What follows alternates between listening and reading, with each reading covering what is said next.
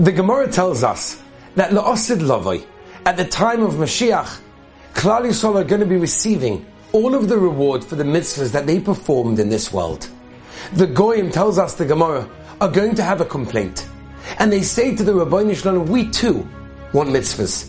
Give us a mitzvah, give us something that we can also get more reward for in this world. And the Ribbono Shel Olam answers them and says, you want a mitzvah? Take the mitzvah of sitting in the sukkah. The Goyim say, sure, challenge accepted. And they walk into their booths. The sun is beating down, it's boiling hot, it's uncomfortable, it's annoying. They run out of the sukkah, kicking the sukkah upon exiting it. Now there's an obvious question. Out of 613 mitzvahs, if we want to give the Goyim a mitzvah, we're going to pick the mitzvah of sukkah. Why? What does it represent? And what does it help us going into the Yontiv of? There's an old question.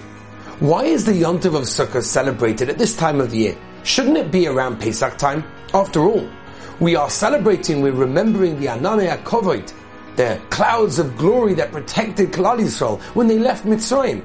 So really, this Yontif belongs around Pesach time. The answer, amongst many answers that are given for this, is the Sukkah is a very holy place. It's a place that the Chazal tell us the Shechina is right there. It's almost like being in the Beis Hamikdash. How do we have the audacity to walk into such a holy place? The answer is right after Yomim Noraim, after an Elul, after Rosh Hashanah, after Aseres Yemei Teshuva and Yom Kippurim, after we uplifted ourselves, we reconnected. We're higher people, we're better people, we're more connected to the Ribbono Shel Olam. Now we can walk into the Sukkah.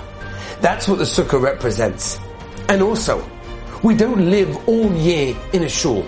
We live in our homes, we live in our workplaces, we live in various places, but they're not necessarily the holiest of places. What we're saying when we walk into the Sukkah is let's take all the uplifting moments. Let's take the higher life that we promised ourselves we would lead and have it in our regular mundane life. Let's eat, sleep, schmooze, walk around in the most holy of places, the sukkah, and do the most normal things, showing the Ribbono Shel Olam that we want to live a higher life at all times of our lives, not only during Yomim Noraim. The Goyim Lahavdil have their quote unquote uplifting moments, but it ends right there. Klal Yisrael are better than that. Klal Yisrael were chosen to be a greater people, to be a people that are more connected.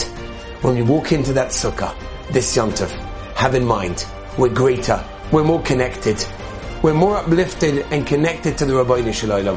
And Be'ez Hashem, we should have an incredible Shabbos and a very uplifting and happy yontif to everyone.